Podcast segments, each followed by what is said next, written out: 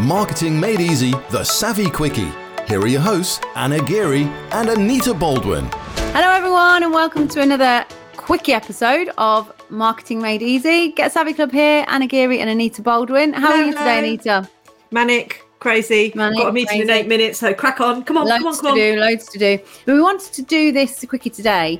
Often, what happens is, and at the moment, you're hearing everywhere on the news. This is um, July 2022. Um, if, depending when you're listening to this, but it's July 2022 when we're recording this.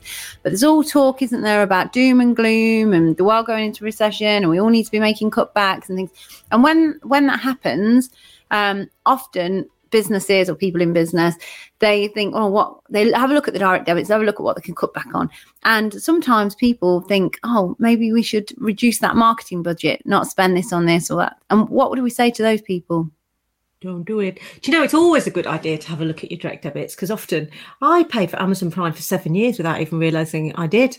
Um, I obviously signed up to a free trial and just never cancelled it. I was like, God, Amazon is so good. They always deliver stuff for free. It's so good, isn't it? No, you need to. You're paying for it.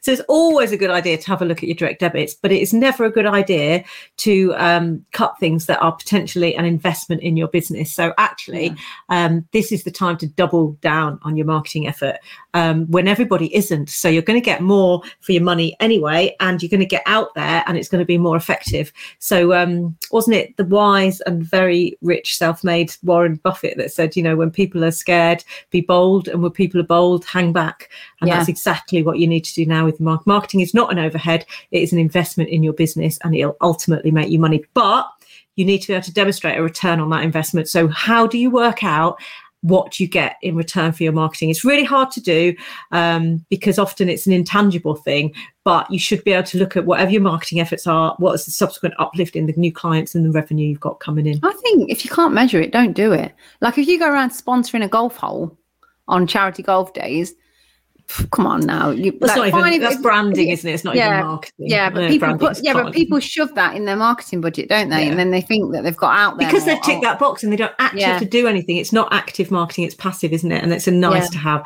So you're right that you can't demonstrate a return. And great, great if you want to support that charity anyway. Maybe you would have donated to them. all, you know, fair play to you. And I'm, I'm like speaking like I'm thinking, oh, how thick are you? I've, I have sponsored a golf course hole on a charity event in other businesses I've had. So I do, I have made that mistake as well. But in terms of your marketing, you need to probably market more um, in times like this, really, or or be a bit more, be more intentional with your marketing. Because if you don't market, then you will you will not get potential people through the door, and you will not sell anything. So all marketing is is making sure people walk through the shop door um, of say if you had a shop walking through the shop door your business is your shop. And all selling is you know basically putting offers on actually people buying from your shop. So think about how are people going to find you and if you're not marketing then they're, they're not going to find you are they simple as So maybe just get clever with your marketing. There's loads of marketing out there that you can do for free, for example, Mm. social media. Um, so yeah, I mean, we train people on how to use social media, and there are loads of people doing it wrong and not getting a result. In fact, we just had a chat with someone who wants us to help their community because they hear things like. Um, or I tried to post once and nothing happened, so I've not done it again.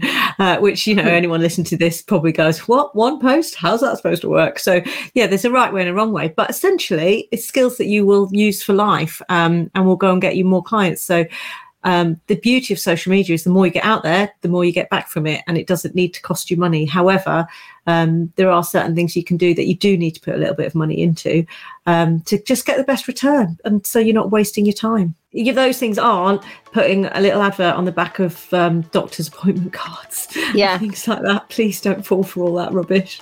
yeah have a th- have a think but yeah don't don't go don't and it's the the same as um you can't save your well to, your way your way to success either so if you're thinking of saving and that's going to help you make more money in the long run it really isn't you've got to invest so have a fantastic rest of the day and we'll see you on the next episode bye Bye bye. Marketing Made Easy, the Savvy Quickie. Listen out for full episodes out every Tuesday day.